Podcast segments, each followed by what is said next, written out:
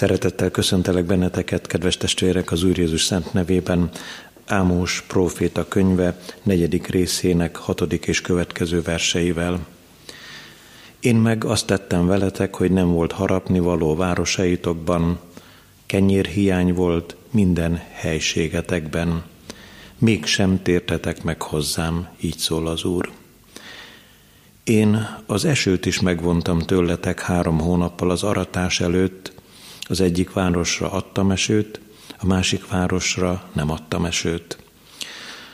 Az egyik föld kapott esőt, a másik föld nem kapott esőt, és kiszáradt. Két-három városból támolyogtak egy városba, hogy vizet ihassanak, de nem jutott nekik elég. Mégsem tértetek meg hozzám, így szól az Úr. Megvertelek benneteket asszájjal és gabonarosdával, kertjeiteknek és szőlőiteknek, fügefáitoknak és olajfáitoknak nagy részét leette a sáska. Mégsem tértetek meg hozzám, így szól az Úr.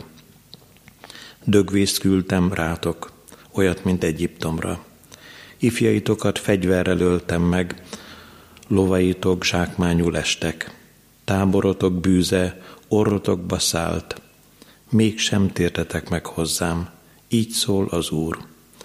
Olyan pusztulást hoztam rátok, mint amikor Sodomát és Gomorát elpusztította Isten. Olyanok lettetek, mint a tűzből kirakadott, üszkös fadarab. Mégsem tértetek meg hozzám. Így szól az Úr. Ezért bánok így veled, Izrael. És mivel így bánok veled, készülj Istened elé, Izrael mert aki hegyeket formál és szelet teremt, aki tudtára adja szándékát az embernek, aki hajnalt és alkonyatot alkot, és a föld magaslatain lépked, annak neve az Úr, a seregek Istene. Isten tiszteletünk kezdetén a Halleluja énekeskönyvből énekeljük el a 391. éneket. Tégy fogjoddá, Uram!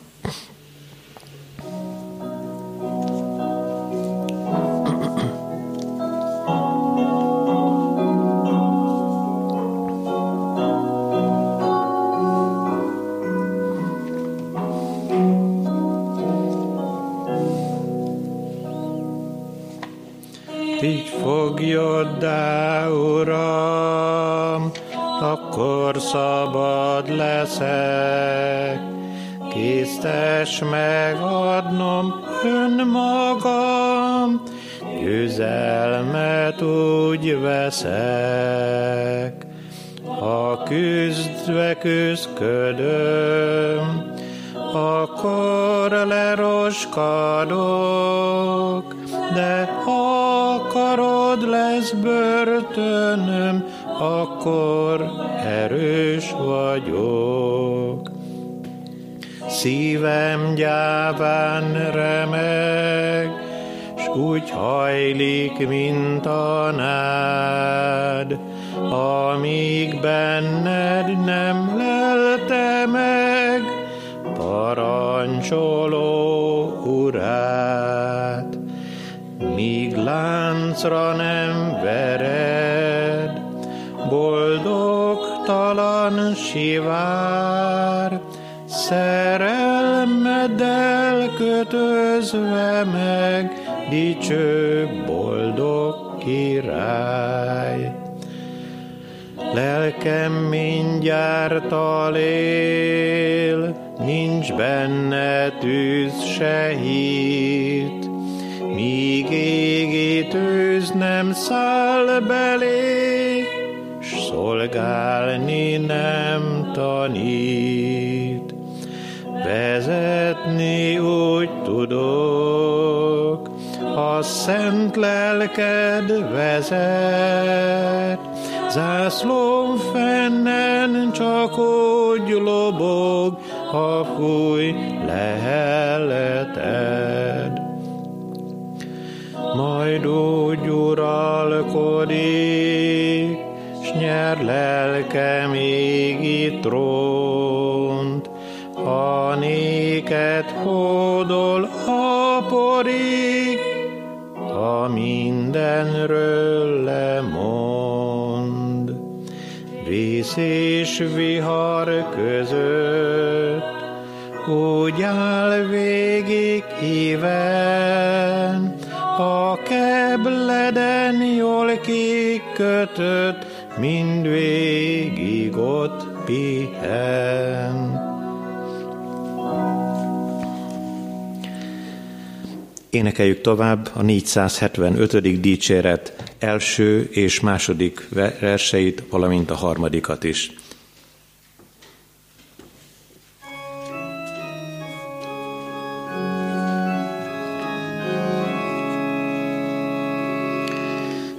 Imádkozzatok és buzgon kérjetek, Bűnös voltunk, ért Uramon, neves meg, Tiszta szívet és szent lelket ad nékünk.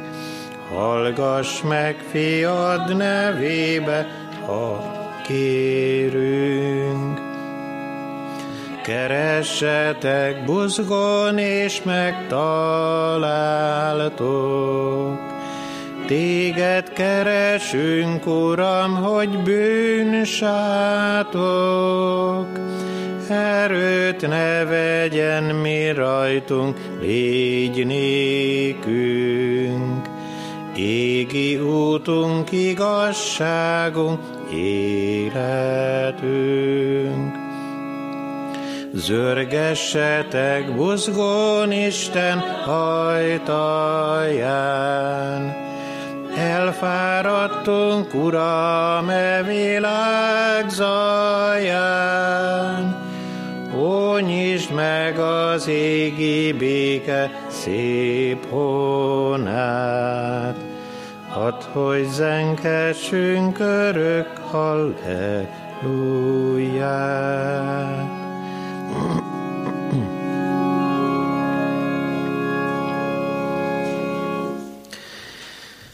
Kegyelem nékünk és békesség Istentől, ami atyánktól, és az Úr Jézus Krisztustól. Amen. Hallgassuk, szeretett testvéreim, Istenünk szent üzenetét, úgy, amint megszólít bennünket Mózes második könyve, tizedik részének első és következő verseiből a huszadik versig. A nyolcadik csapásnak a története, a sáskajárás van leírva ebben a húsz versben. Azután ezt mondta az Úr Mózesnek, menj be a fáraóhoz, mert én tettem konokká a szívét, valamint udvari embereinek a szívét, hogy ezeket a jeleket véghez vigyem közöttük. Beszéld majd el fiaidnak és unokáidnak, hogyan bántam Egyiptommal, és jeleimet is, amelyeket közöttük tettem. Tudjátok meg ezekből, hogy én vagyok az Úr. Bement tehát Mózes és Áron a fáraóhoz, és ezt mondták neki. Így szól az Úr, a héberek istene. Mikor fogsz már végre megalázkodni előttem? Bocsásd el népemet, hogy áldozattal szolgáljon nekem. Mert ha nem akarod elbocsátani népemet, akkor én holnap sáskákat hozok országod egész területére. Úgy ellepik a föld színét, hogy látni sem lehet a földet, és megeszik a maradékot, amelyet a jégeső megkímélt, és így megmaradt nektek. Lerágnak minden fát, amely a mezőn nő, sőt, tele lesz velük a házad, összes udvari embered és valamennyi egyiptomi háza. Nem láttak ilyet sem őseid, sem azoknak ősei, mind a mai napig, amióta ezen a földön laknak. Ezzel megfordult, és kiment a fáraótól. A fáraó emberei ekkor megkérdezték, meddig lesz még vesztünkre ez az ember? Bocsásd el ezeket az embereket, hogy áldozattal szolgálhassanak Istenüknek az Úrnak. Még mindig nem veszed észre, hogy pusztulóban van Egyiptom? Ezért visszavitték Mózest és Áront a fáraó elé, aki így szólt hozzájuk. Menjetek, szolgáljatok áldozattal Isteneteknek az Úrnak. De kik fognak elmenni? Ifjainkkal és véneinkkel megyünk, felelte Mózes. fiainkkal és leányainkkal, juhainkkal és marháinkkal megyünk, mert ünnepet ülünk az Úrnak. Ő azonban ezt mondta nekik. Úgy legyen veletek az Úr, ahogyan én elbocsátlak titeket családostól. Magatok is láthatjátok, hogy rosszban sántikáltok. Nem úgy lesz. Csak ti, férfiak, menjetek és szolgáljatok az Úrnak, hiszen ti is ezt kívántátok. Azzal elkergették őket a fáraó elől. Akkor ezt mondta az Úr Mózesnek.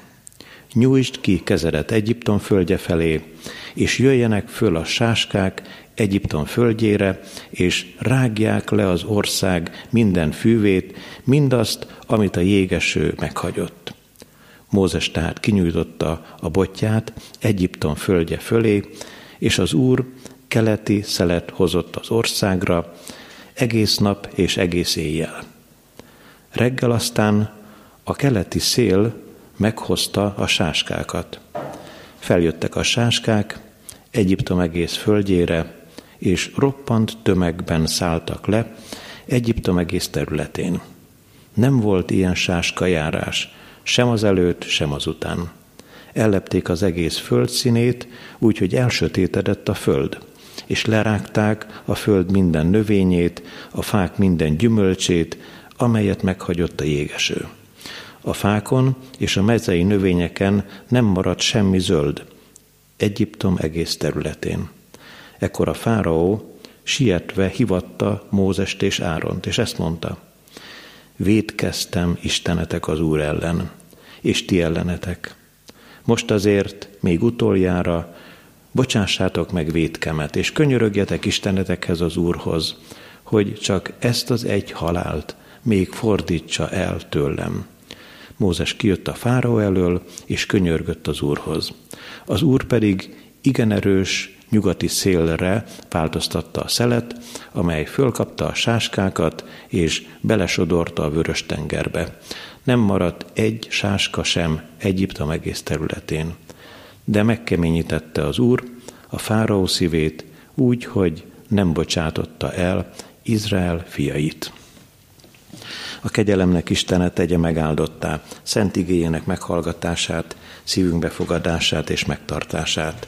Hajtsuk meg fejünket az Úr előtt, imádkozzunk. Dicsőítünk, magasztalunk és áldunk téged, drága atyánk, hogy a kegyelem idejében járatsz bennünket, még földi viszonylatainkban is. Sokszor megpróbáltál, és lelki küzdelmek voltak bennünk, meg kívül is harcok voltak az életünkben, de ezt a mai napot is elhoztad, megajándékoztál minket a Te jelenléteddel, szeretetednek mélységében, magasságában, szélességében és hosszúságában gyönyörködhet a lelkünk. Köszönjük, hogy szeretetednek legcsodálatosabb jele atyánk az, hogy fiadat küldted erre a világra, hogy éljünk általa, keresztre engedted őt, hogy aki csak hisző benne, el ne vesszen, hanem örök élete legyen. Köszönjük az ő áldozatát, köszönjük az ő bűnbocsátó kegyelmét. Szeretnénk oda tartozni ő hozzá. Szeretnénk követni őt a keskeny úton, amelyen előttünk jár. Jöjj Jézus Krisztus, lakja mi szívünkben, és vedd ki a szívünkből azokat a gonosz gondolatokat, amelyekkel sértjük és bántjuk a te atyádat és a te szentségedet. És adj helyette tőled való jókat, olyan kincseket, amelyek el nem avulnak, amelyek a te dicsőségedet szolgálják a mennyben is. Légy most itt közöttünk, élő szent lelked által, hallgass meg könyörgésünkben. Amen. Igehallgatásra készülve a 130. Zsoltárunk első versét énekeljük el.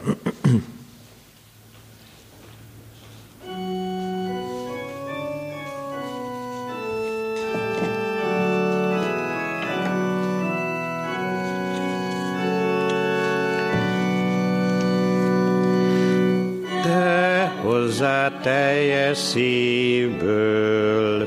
Kiáltok szüntelen, e síralmas mélységből, hallgass meg, Úr Isten, nyisd meg te füleidet, mi döntéged hívlak, tekints meg én ügyemet, mert régen óhajtlak.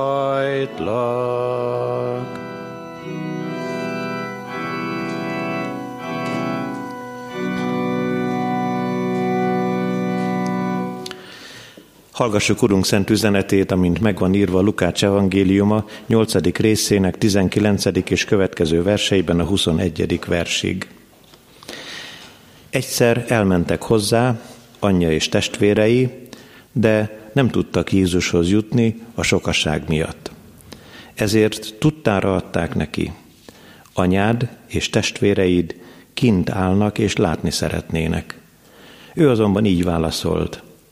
Az én anyám és az én testvéreim azok, akik Isten igéjét hallgatják és megtartják. Kedves testvéreim, végig gondoltam, hogy hány és hány helyen van megírva a sáskák megjelenése a Szentírásban, és egy picikét megijedtem, hogy a sáskajárásnak a félelmetes csapása most úgy szakad ránk, hogy nagyobb ez a teher, mint amit elbírnánk, és bár a beköszöntő igeversek megmutatták azt, hogy milyen messzire kerültünk a mi mennyei atyánktól, és mennyire a magunk útjára tértünk, mégis most az Úr szeretne tanítani bennünket valami olyan csodáról, hogy mi ő hozzá tartozhatunk, mi az ő családja, népévé lehetünk, úgy, ahogyan hajdanán a honfoglaláskor mondta ezt Józsué az ő népének, én és az én házam népe az Úrnak szolgálunk. Így most a címet is elmondanám, egy kérdés lesz ez, milyen családba tartozol? Mielőtt még a sáskákról ö, abba hagynánk a gondolatainkat, azért hadd vidítsam fel a ti szíveteket, és hadd mondjam azt, hogy mit is szólnátok, hogyha meghívnálak benneteket egy sáska vacsorára. Ugyanis különleges, hogy a sáska számunkra olyan ismeretlen kis állat, mégis fogyasztható, sőt, abban a szigorú étrendben, amit Isten népének meg kellett tartania, befér a sáskának a fogyasztása. Keresztelő Jánosról is olvasok Isten igéjében, hogy tápláléka sáska volt és erdei méz. Hát nyilvánvalóan én nem tudlak meghívni benneteket, két oknál fogva sem, mert ti is be vagytok zárva, mi is be vagyunk zárva, meg egyébként olyan különleges csoda az, hogy sáskajárásról beszélünk, de itt nekünk nincs lehetőségünk sáskát befogni. A leírások szerint 1993-ban volt valamilyen szöcskejárás Tatárszent György környékén, amit sáskajárásnak véltek némelyek, de ezzel a próbatétellel bennünket nem látogat az Úr. Hát azért mégis hadd olvassak ti nektek egy rövid kis mondatot a 3 Mózes 11.22-ből. Ezeket ehetitek meg közülük. A különféle vándorsáskákat, kövisáskákat, lombsáskákat és ugrósáskákat. Amikor a denevért megtiltja, Isten ígéje a sáska fogyasztására tehát lehetőséget ad. De ahogyan jeleztem is, nem foglalkozunk ma többet a sáska kérdéssel, hanem szeretnénk bele pillantani abba, hogy mi milyen módon lehetnénk az Isten gyermekei, hogyan tartozhatnánk az Úr családjához. Az első gondolatban arról fogunk szólni, hogy a családban szolgálati lehetőségünk van. Szolgálat a családban. Második üzenetben felelősség a családért. Végül pedig akarsz-e boldog családba tartozni? Szolgálat a családban. Hát kapcsolódik az íge, a sáskajárás története ehhez a gondolathoz, hiszen azt mondja az Úr Mózesen keresztül a fáraónak, amikor olvassuk Isten igéjét, beszéld el majd fiaidnak és unokáidnak, hogyan bántam Egyiptommal és jeleimet is, amelyeket közöttük tettem. Tudjátok meg ebből, hogy én vagyok az Úr. A következő zsidó nemzedéknek, meg az azt követő fiaknak, unokáknak mind-mind meg kell tudniuk nem csak a sáskajárás, hanem a tíz csapás történetét, és ebből fel kell fedezniük minden idők zsidó igehallgatóinak, meg aztán a keresztény igehallgatóknak is, hogy egy Úr van ezen a világon, az örökkévaló Isten, nincs más Isten rajta kívül, és dicsőségét az örökkévaló másnak nem adja. Hát hogy fogjuk ezt mi elmondani a fiainknak? Elkezdtem gondolkozni azon, hogy amikor az óvodákban megfordulok hittan foglalkozáson, vajon miért káromkodnak az óvodások? Kitől tanulják ezeket a furcsa csúnya szavakat? És aztán, amikor mérlegeltem magamban, rájöttem, hogy mi tőlünk felnőttektől. Természetesen vannak keresztény családok, ahonnan ilyen káromló szavak nem érkeznek meg a gyermeki szívekbe, de megtanulják egymástól az óvodában. Elég, hogyha egy családból jön be csúnya beszéd, már a kis pici gyermekek egymást is megtanítják. Miket beszélünk mi a fiainknak, és miket mondunk el az unokáinknak? Nézzük meg a másik oldalt is. Amikor a kis óvodások vagy apró gyermekek mosolyognak, szépen játszanak, átölelik egymást, akkor vajon kitől tanulták? Áldassék az Úr neve, ha azt mondhatjuk, te tőled testvérem. Sőt, az is lehet, hogy egész pici korában a te gyermeked vagy unokád még meg se tudott szólalni, csak sírni vagy mosolyogni, és éppen a kis mosolyával tanított téged arra, hogy majd ő később boldogan mosolyogjon, mert te visszamosolyogtál rá. Tanítsad a gyermeket szeretetre, tanítsad örömre, tanítsad boldognak lenni. Mert amikor elmondjuk a következő nemzedéknek az Úr tetteit, akkor szabad nekünk tudni arról, hogy a gyermeki szívek, a pici szívek nyitva vannak az ige előtt. Nem olyan konok, és nem olyan kemény. Ezeknek a kis életeknek a szívecskéje, mint amilyen kemény szíve volt a fáraónak és a fáraó főembereinek. Ők még taníthatóak. És amikor az Úr Jézusnak a kis csapatát ismerjük meg Isten igéjéből, azt a tizenkét tanítványt, Róluk is azt mondhatjuk el, hogy csupa fiatal sereg. Taníthatóak, azért tanítványok. Amikor átgondoljuk azt, hogy a gyermekeink részére mit adunk át, akkor el ne felejtsük, meg fogják jegyezni. Ha úgy adjuk át a gondolatainkat akár egy életre, a szívükbe tudjuk vésni, az Isten szeretetét, az Isten igéjét, az Úr bátorító szavát. Ezt az első gondolatot, hogy hogyan szolgálhatunk a családban, azzal hadd zárjuk le, hogy nem csak mi tanítjuk a gyermekeinket, hanem néha bizony a gyermekek is tanítanak minket.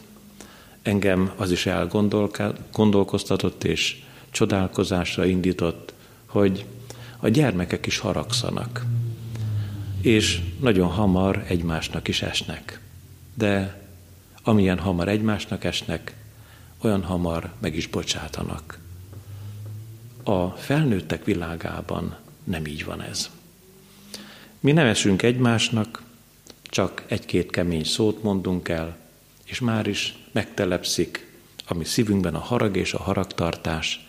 Nézd csak, nem csak te szolgálsz szavaiddal a családban, akár jól vagy rosszul, hanem a gyermek is feléd. Tanulj tőle hamar megbocsátani egy-egy nehéz vitás helyzetben. Az ige második üzenetében szóljunk arról, hogy felelősség lehet a mi szívünkben a családunkért és a nemzetünkért. Amikor a fáraó visszahívja Mózest és Áront, mert már az előkelő emberei figyelmeztetik őt. Baj lesz, vége lesz Egyiptomnak, nem veszed észre, fáraó, hogy elpusztul az országunk. És megjelenik tényleg Mózes és Áron, és a fáraónak van egy kérdése. Kik fognak elmenni? Mert beleegyezik, jó van, menjetek áldozatokat isteneteknek a pusztában, de aztán megszorítja ezt a lehetőséget, és azt mondja, hogy csak ti, férfiak, a gyermekeitek nem, az asszonyaitok nem, az állataitok nem. Hát, miről is van itt szó? Bemutatjátok az áldozatotokat, utána önként fogtok visszajönni rabszolgának.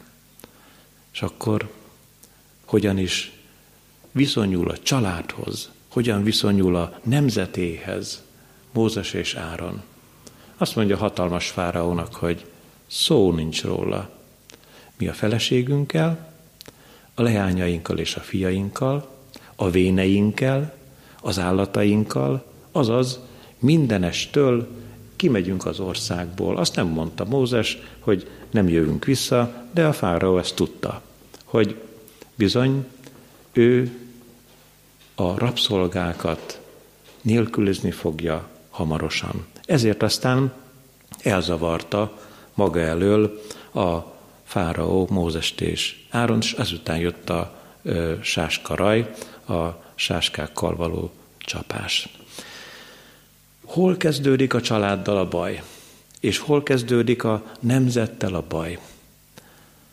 Hát induljunk el egy olyan úton, hogy próbáljuk meglátni a mai helyzetünket is.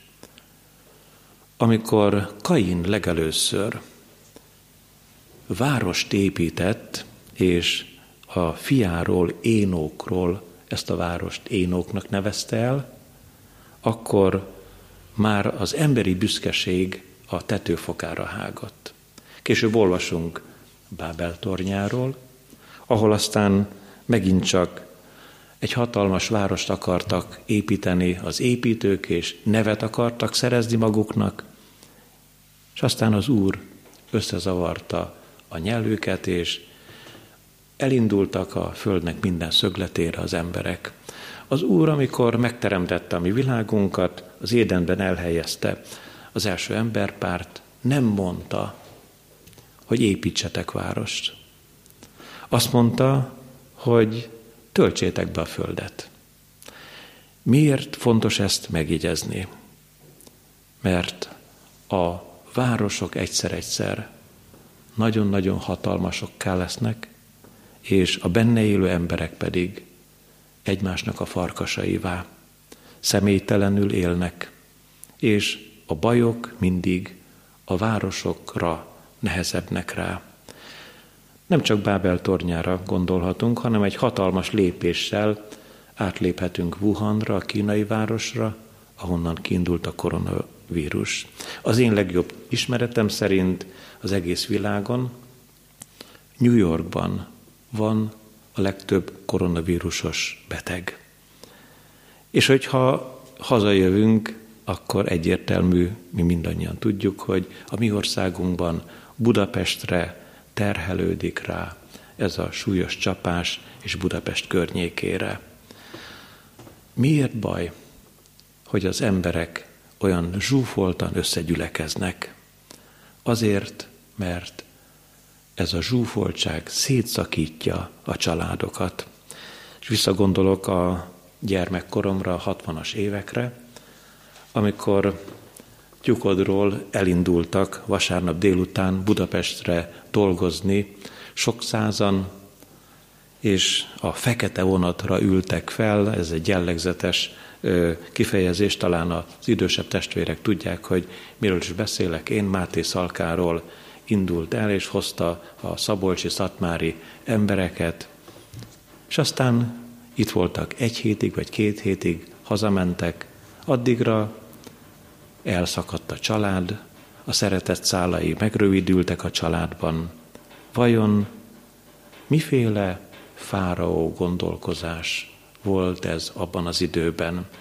Bizony, a családok eltávolodása azért történt meg, mert a kenyérkeresetre helyezték a hangsúlyt, és nem az Isten igéje hallgatására és megtartására.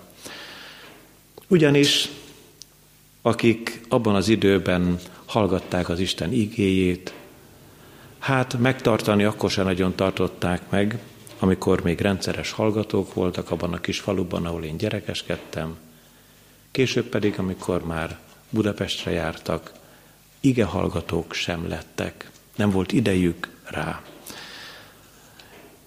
Amikor azt a problémát szeretnénk meglátni, hogy milyen módon vállaljunk felelősséget a családunkért, szeretteinkért, akkor nézzük csak a fáraónak a személyiségét.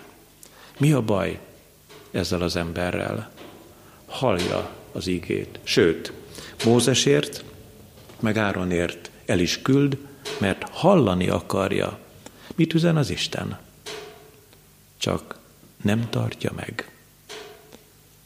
És itt van a probléma nem csak a fáraóval, hanem velünk is. Hogy az igének hallgatói vagyunk, de leszünk-e megtartói? Mert Mózes abban volt különös és ö, példamutató előttünk, hogy hallotta az igét, ahogyan mondta az Úr, és megtartotta. Akkor is, ha nehéz volt megtartani. Áron már egy kicsit kétkulacsos volt ebben a dologban, az aranyborjúra gondolunk. Mózes viszont mindig, minden időben az ige hallgatója és megtartójaként jelenik meg előttünk. Mózes nemzetben és családban gondolkodik. Azt akarja, hogy az ő népe szabad legyen, fiainkkal, lányainkkal, és a mi családunkkal, sőt állatainkkal megyünk ki és egy nemzetet akar megmenteni, családokat akar megmenteni. Kérdezzük meg most, hogy az Úr Jézus vajon felelős volt-e az ő vér szerinti családjáért? Álljunk meg egy pillanatra a kereszt alatt, és hallgassuk csak. Asszony, imhol a te fiad? Mondja ezt Jánosról, és Jánosnak pedig így szól, imhol a te anyád rábízza az ő édesanyját, Jánosra, gondoskodik a családjáról, övéiről. Azután felelőse az Úr az ő népéért, Izraelért. Jeruzsálem, Jeruzsálem, ki megöld a profétákat. Hányszor akartam összegyűjteni a tenyájadat, mind kotlós a kis csirkéit, de te nem akartad és pusztává válik a te házatok. Mennyire ott van a szíve, együtt dobban az Úrnak, az ő népével. Azután Pálapostolnak is van egy megrendítő néhány gondolata ezzel kapcsolatban, ezt szeretném nektek felolvasni a római levélből. A római levél 9. részéből néhány verset hallgassatok csak meg az első verstől olvasom az ígét, hogy mit is tenne meg Isten szolgája Pál az ő saját népéért, Izraelért, aki annyi fájdalmat okozott neki, annyiszor elutasították, és majd, hogy nem meg is ölték. Hallgassátok csak. Igazat mondok Krisztusban, nem hazudok. Lelkiismeretem tanúskodik mellettem a Szentlélek által, hogy nagy az én szomorúságom és szüntelen fájdalom gyötri a szívemet. Mert azt kívánom, hogy inkább én magam legyek átok alatt, Krisztustól elszakítva. Az én testvéreim, az én test szerinti rokonaim helyett, akik izraeliták, akiké a fiúság és a dicsőség, a szövetségek és a törvényadás, az Isten tiszteletek, Isten tisztelet és az ígéretek, akiké az ősatyák, és akik közül származik a Krisztus test szerint, aki Isten mindenek felett, áldott legyen mindörökké. Amen. Gondoljátok csak el, hogy mit mond Pálapostól. Inkább szeretnék, inkább én magam legyek átok alatt, Krisztustól elszakítva. Mondtam is a feleségemnek, hogy én beleborzongtam ebbe a vallomásba, hogy Pálapostól a mennyei életről, az örök életről lemondana az ő népéért. Olyan volt ez a helyzet, mint amikor Ábrahám a feje fölé emelte a kést, és akkor megszólalt az Úr, ne bánsd a te fiadat, a te egyetlenedet. Nem engedte meg. Az Úr Pálnak sem, hogy az üdvösségből, a mennyei életből kiessen az ő népéért. De aki elutasítja Jézus Krisztust, annak nem lehet helye a mennyei országban. Ezért te is, testvérem, felelős vagy a családodért, a szeretteidért, a népedért, a magyarságért, hogy ott legyen a szívedben az imádság. Mindenkiért, akit közvetlen közelről neked adott az Úr, de a népünkért is. Az ige utolsó gondolatában arról a kérdésről elmélkedjünk, akarsz-e boldog családba tartozni? Megvallom nektek el, hogy van itt nekem tíz pontom, amit nincs bátorságom felolvasni. Úgy szedtem össze ezeket a mondatokat, hogy tíz csapás a családon. Attól félek, hogy ha ezt a listát elolvasnám, akkor, akkor egyrészt én magam is, mint vádlott állnék előttetek, ti magatok is olyat éreznétek, ami, ami nagyon szívfacsaró, és nem csak tíz csapás van a családon, hanem ti magatok is. Ha leültök egy székre, és öt percig gondolkoztok, nem csak a saját családotokon, hanem általában a családon másik tíz csapást is kereshettek. De most ez a harmadik üzenet azt a kérdést teszi fel, akarsz-e boldog családba tartozni? Hát a válasz nyilván, hogy ne akarnék. Csak aztán kérdezünk tovább, hogyan lehetséges ez?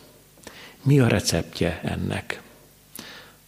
Hát az igében ezt elolvastuk.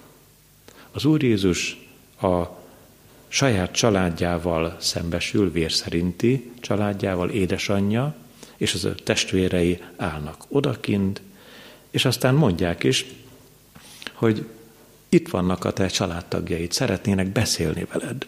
És erre az Úr azt mondja, hogy az én családomnak a tagjai azok, akik az Isten igéjét hallgatják és megtartják.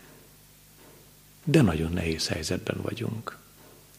Mert hogy az igét halljuk, hallgatjuk, most ilyen körülmények között is, ez teljesen rendben van. Meg milyen boldogok leszünk, amikor majd újra együtt lehetünk az imaházban, és egymásra rá is tekinthetünk. De kérdezzem meg én magamtól. És te is kérdezz meg magadtól, testvérem, hogy az ígének te megtartója vagy?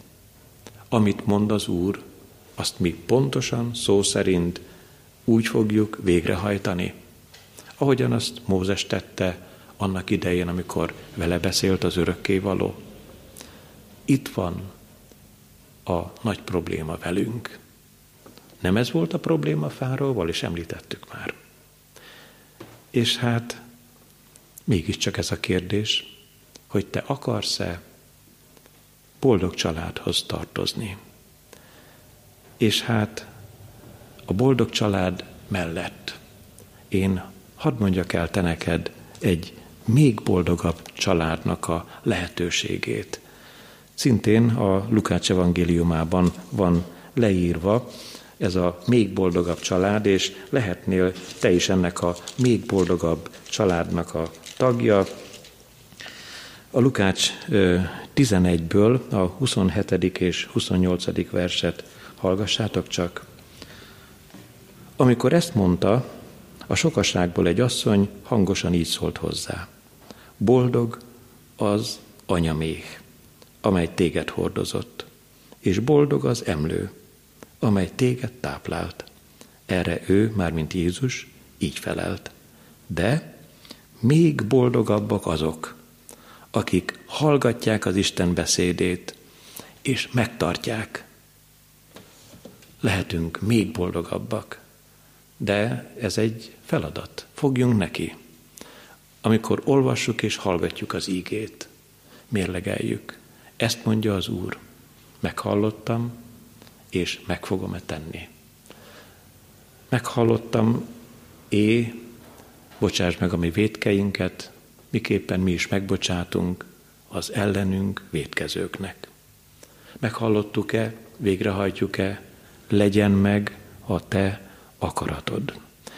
Mert jó volna egy boldog, vagy még boldogabb családhoz tartozni. Azzal fejezzük be a mai bizonyságtételt, hogy még egy rövid kérdésre választ szeretnénk adni. Lesz-é a mennyben család? Hát ez egy nagy titok. Én mégis azt mondom, hogy az Isten igéje valamilyen úton, módon ezt megoldja, és igenis lesz a mennyben család. Bár ismerjük ezt az ószövetségi törvényt, amit levirátusnak neveznek, az Úr Jézus a szadduceusok oda is mentek egy alkalommal a megváltóhoz, és elmondták ezt a valószínű mindannyiunk számára ismerős esetet, hogy egy családban volt hét férfi testvér, a legidősebb feleségül vett egy asszonyt, meghalt, és aztán mind a heten feleségül vették, mert a családnak a védelmét így kellett biztosítani, hogy a következő testvér ö, vegye feleségül az özvegyet, és tartsa fenn az ő testvérének a nevét. Nem született. Egyiktől sem gyermek, és megkérdezték a szadduceusok, akik tagadták a feltámadást, na Jézus Krisztus, a mennyben, kinek a felesége lesz? Ez az asszony. És akkor mondja az Úr, hogy ti nagyon balgatagon gondolkoztok, mert nem ismeritek sem a törvényt, sem a profétákat, hiszen a mennyben sem férhez nem mennek, sem meg nem nősülnek, hanem olyanok lesznek, mint az Isten angyalai. És akkor mégis lesz család a mennyben? Hát lesz, testvéreim.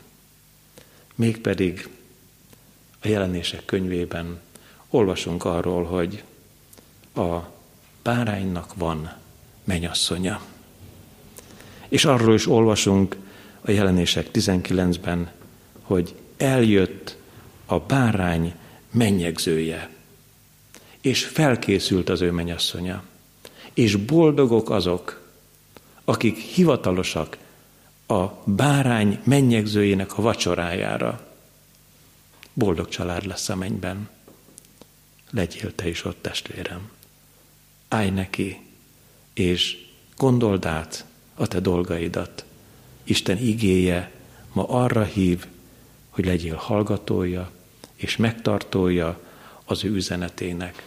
Mert hogyha a bárány mennyegzője végbe megy, akkor ott nem másról van szó, mint földi ö, hasonlatot ö, figyelembe véve a legszorosabb kapcsolatról. Vajon mi a legszorosabb kapcsolat? A gyermek és az édesanyja kapcsolata? A testvér és a testvér kapcsolata, hiszen vérszerintiek? Nem. Az Isten igéje és a józan emberi mérlegelés valóság, és azt mutatja, hogy itt ezen a földön a legszorosabb kapcsolat az Isten rendelése okán a férj és a feleség között van. És hogyha eljött a bárány mennyegzője, akkor te lehetsz a bárány mennyasszonya, és ha te felkészültél, te leszel a bárány felesége, és te leszel a mennyben vele a legboldogabb család. Hiszed-é ezt? Amen. Válaszoljunk Isten ígéje üzenetére.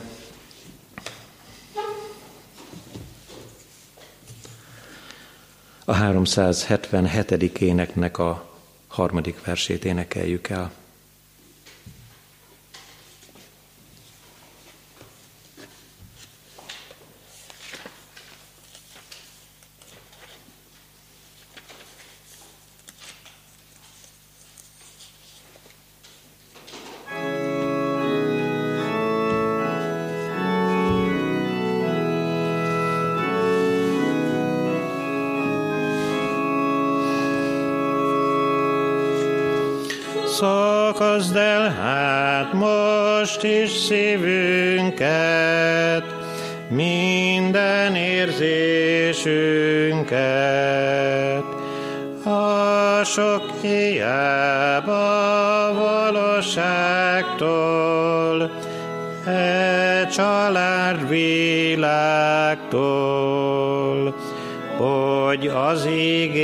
Ígének hallgatói, légyünk megtartói, mely szívünkben gyökeret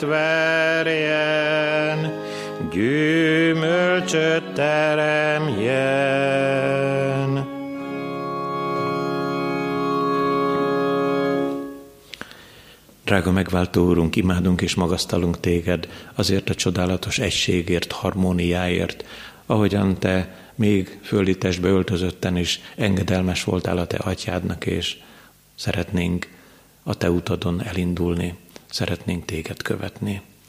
Köszönjük, hogy te figyelmeztettél a, az okos és balga építkezés példázatában is, hogy olyan hiába való dolog az, amikor hallgatjuk a te ígédet, és egyik fülünkön beérkezik, a másikon pedig eltávozik, és nem érinti a szívünket. Mégis kevés a mi erőnk ahhoz, hogy mi magunk változtassuk meg magunkat, te nyújj bele az életünkbe, és te rendezd a gondolatainkat, a szívünk indulatait, indítékait, te támasz bennünk vágyakozást a te üzeneted után, hogy ne csak valamilyen külső beszéd legyen az, hanem életnek üzenete, hadd váljon az számunkra, számunkra. Áldásod kísérjen bennünket a mindennapjainkban, légy velünk a küzdelmeinkben, segíts meg a családokat, oltalmazd a mi nemzetünket, adj gyógyulást és adj szabadulást ebből a mostani helyzetből, hiszen olyan ez, mint hajdanán a sáskajárás volt, hogy minden elpusztul lassan körülöttünk, és annyira vágyunk megszabadulni belőle. Segíts nekünk, hogy ne olyan legyen a szívünk, mint a konok fáraójé, hanem hadd szabaduljunk fel az ördög fogságából, hadd ocsúdjon fel a mi lelkünk, és tegyél bennünket a te fogjaiddá, hogy boldog családod, boldog gyermekeid, boldog követőid, neved magasztalói, neved imádói legyünk. Köszönjük, hogy rád bízhatjuk a bajban levőket, betegeket, kórházban szolgáló orvosokat, nővéreket, vigyázz rájuk, áld meg őket, maradj velünk életünknek minden napján. Hallgass meg, édesatyánk, Jézus Krisztus nevében. Amen. Együtt mondjuk el az Úr Jézus imádságát. Mi, atyánk, aki a mennyekben vagy, szenteltessék meg a te neved. Jöjjön el a te országod, legyen meg a te akaratod, amint a mennyben, úgy a földön is. Minden napi kenyerünket add meg nékünk ma, és bocsásd meg védkeinket, miképpen mi is megbocsátunk az ellenünk védkezőknek.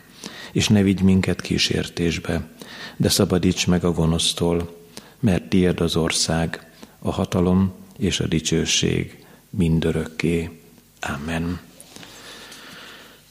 Mindezeknek utána az atyának kegyelme, a fiúnak szeretete és a Szentléleknek közössége legyen és maradjon minnyájunkkal. Amen.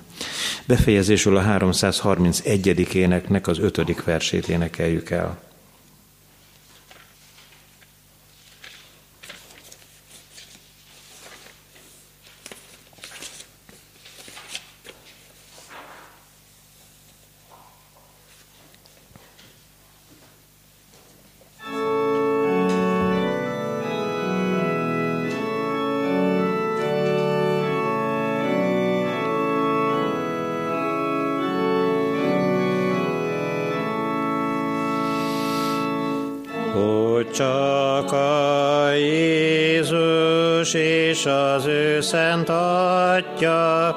to